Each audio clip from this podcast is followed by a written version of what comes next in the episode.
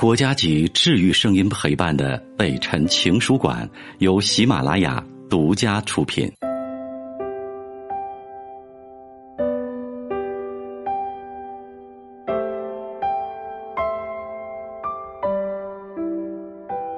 北辰的情书馆，欢迎你的到来。今天的这份情书是写给一段往事、一段故事、一段关于爱情的游历。再次相见，一切是否还一如从前？欢迎你的收听。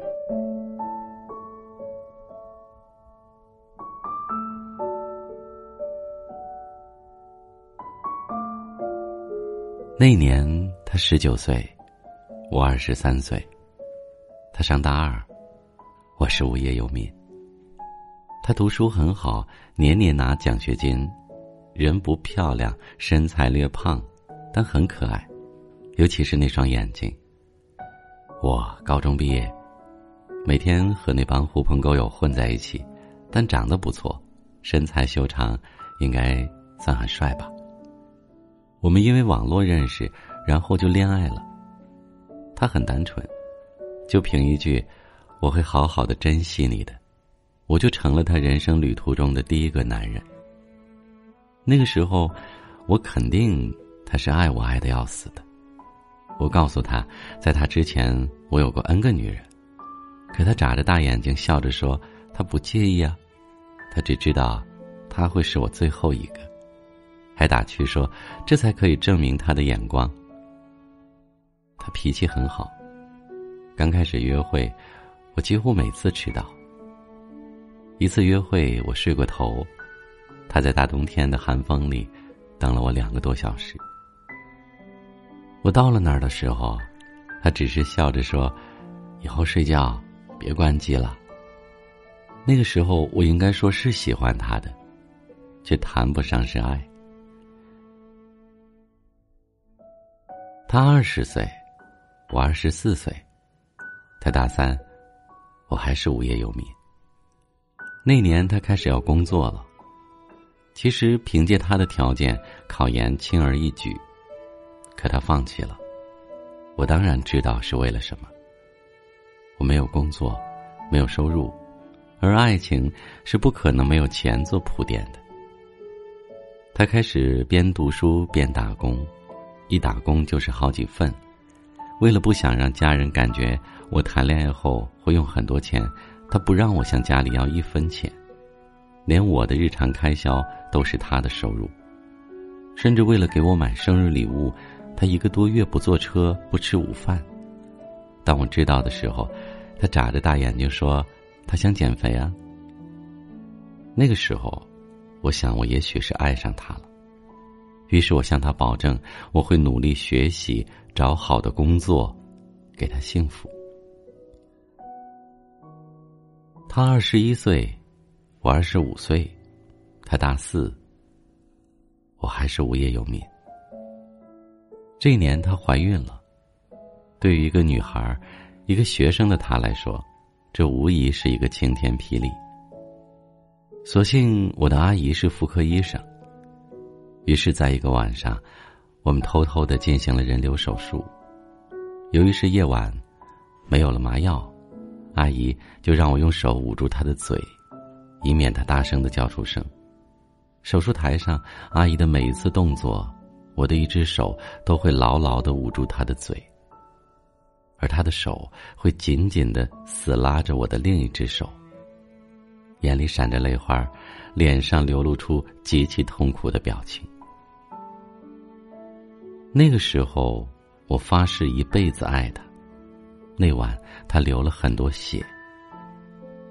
阿姨给他开了病假单，让他休息几天。并给了他一些钱，让他买些东西补补身子。可他把一半的钱给了我，因为我曾提到我没有春天的外套，而我竟然收了。不久以后，我找到了工作，是汽车销售。可高中毕业就再也没有工作过的我，很不适应，而且这份工作的底薪很少。于是，他出钱让我读书，还几乎天天陪着我一起学习。他二十二岁，我二十六。他广告人，我汽车销售。那年我们都工作了，他的工作很不错，而我也许是外表的原因，特别招那些女客户的青睐，因此单子也一笔一笔的接。经过一年的锻炼，加上运气，竟也混到了销售主管。既是做销售，就难免要应酬客户。有句话，说的挺好：“常在河边走，哪有不湿鞋。”有一次应酬以后，一位大客户指明要我送他回家，我送了。后来就发生了那件事儿，很自然，这笔大单子也定下了。可是那个客户却不是玩一夜情的人，一直缠着我。我也很清楚，他能给我带来利益。可是这个世上，真是没有不透风的墙，何况女友是聪明敏感的女孩。可他说相信我不是那种人。我没做声，只是感觉很对不住他。我决定和那个客户说清楚，也打算放弃那边的生意。在车库里，客户很爽快的表示同意了。只是，他提出要求有最后的一次激情。其实，在他说同意的时候，我就猜出他会提这个要求，也明白这最后一次我拒绝不了。生活就像电影，我知道，肯定是公司哪个嫉妒我的王八蛋，告诉他，我和客户在车库。不然，那天他无论如何也不会来这里的。是的，在我们上演恶心一幕的时候，女友出现在了我们的面前。她的那双眼睛恶狠狠的注视着我，一句话没说，甩头走了。我没有来得及整理好衣服，就跑出去追她，可连影子都没有追着。我打她的手机。关机了。去他的公司，没有人；找他的好友，可没有人知道他去了哪儿。那个时候是我平生第一次从内心里感到着急。我只能等在他家门口，那里是他一定会出现的地方吧。整整一个晚上，我寸步不离，就怕错过他。虽然天并不冷，但夜晚的风吹着还是有些凉意。我没有放弃打他的电话，得到的回应总是关机。我这个时候才体会到，当初他在寒冷中等我，夜晚找不到我时的心情，真的很难受。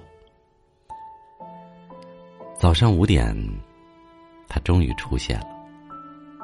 我冲上去抱住他，希望他能被我这一晚的等待打动。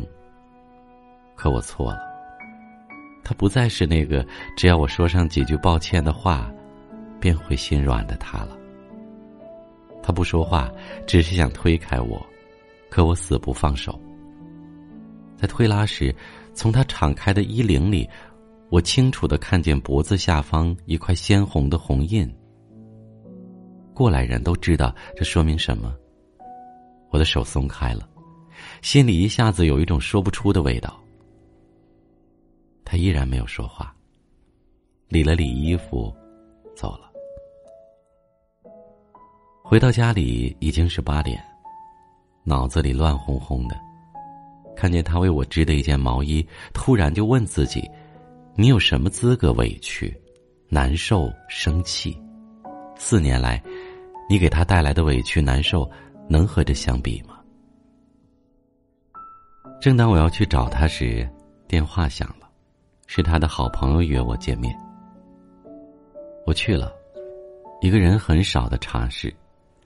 我还没有来得及说第一句话，他就狠狠的一巴掌打在我脸上。你这个自私、狭隘、卑鄙的男人，没见过男人无耻到像你这种地步。你知道吗？你那些债，我是怎么帮你还的？是他把二十岁生日收到的红包，再加上献血的钱帮你还的。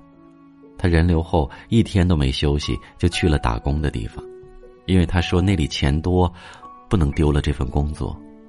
你刚工作，为了能给你树立信心，他拼命的陪一个客户喝酒，让他买你的车，结果胃病发作，吐了好几天。你呢？工作一年了，有送过一样东西给他吗？你是不是男人？你有没有真正的关心过他，爱护过他？还是你跟他在一起，就是把他当工具，当一个让生理发泄、心理安慰、物质有保证的工具？说完，便又是一杯水向我泼过来。走了，这场谈心自始至终我没说过一个字。我哭了，从我记忆以来，我从没哭过。可这次我哭得很彻底，我是一个差劲到底的男人。说的一点不错，他做了那么多事儿，可我却一点都不知道。只有一点，我绝不承认，我爱他。我肯肯定定的告诉自己，我这辈子一定爱他。我去找他，我做好了一切准备，无论他怎样对我骂我、打我、侮辱我，我都要以实际行动让他原谅我。可他的速度真的好快，一天之内，就可以让我完全找不到他。他辞了工作，换了号码，不住在家里，也没人愿意告诉我他在哪里。但我没有放弃，我每天一下班就在大街上漫无目的的找他，每天都会去他家门口等，求他的好友告诉我他的消息，可都没用。三个月过去了。我像往常一样，求他的好友，这似乎已经成了我的习惯。他去德国了，三年里不会回来了，你死了这条心吧。我很早就知道他有个叔叔在德国做留学中介的，可没想到他会去那儿，而且走得这么快。人真的很贱，为什么都要等到失去以后才会懂得珍惜和后悔呢？三年。我想，这也许是个机会。三年以后他回来，我一定要改变自己。于是我认真读书，努力工作，拉近我们的距离。二零二零年，我二十九，他二十五，我已经本科毕业了，工作也步入正轨。三年里，我想过去德国找他，可是不知道他在哪个城市。我没和一个陌生女人说过话，甚至是重要的客户。我把所有的钱都存起来，写的都是她的名字。每逢过节和她生日，就会买一样她以前曾经说过的喜欢的东西。每天都会在红纸上写一句“我爱你”，在白纸上写一句“对不起”，再折成一个星星放在两个瓶子里。我还在腰部纹上了他的名字，因为他说过，纹身很疼。那种疼足以证明爱一个人有多深。如果有人在身上纹他的名字，他一定会嫁给他。三年的努力，也开始让他的好朋友慢慢的原谅我，并第一次给我看了他在德国的照片，他的录音，他没变，眼睛还是那样的清澈美丽，声音还是那样温柔动听。从三年前车库那一幕发生以后，我就再也没有听过他的声音了。不知为什么，泪珠不自觉的滑落出来。三年里，我的泪腺功能发达了百分之百。好友说他今年十二月份就要回来了，但不确定是否单身了，或许会原谅我吧。而好友能帮我的也只有告诉我他回来具体的时间和航班。因为三年中，每当好友提到关于我，他都会下线或者干脆不谈。我知道，是我伤害他太深、太重了。有多少爱可以重来？又有多少人愿意等待呢？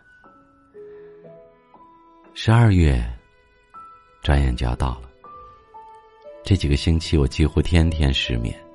我不知道，他是否会原谅我。我也不知道，如果见到他，第一句话该如何对他说？有太多太多的不知道。但我会让他知道，从此我会是最爱他的人。祝福我吧。这是一个真实的故事，今天的北辰的情书馆，我们也特别的号召所有听到这个音频的朋友们，一起祝福这个浪子回头的男人吧，祝福他即将到来的十二月，即将到来的见面，能有一个圆满的结局。我是北辰，北辰的情书馆，记录所有人间真情。我们明晚见。我是北辰，再次感谢你收听了今天的节目，多多分享给你的朋友，也多在留言区互动，留下你的问题，我们会集中回复。祝你幸福。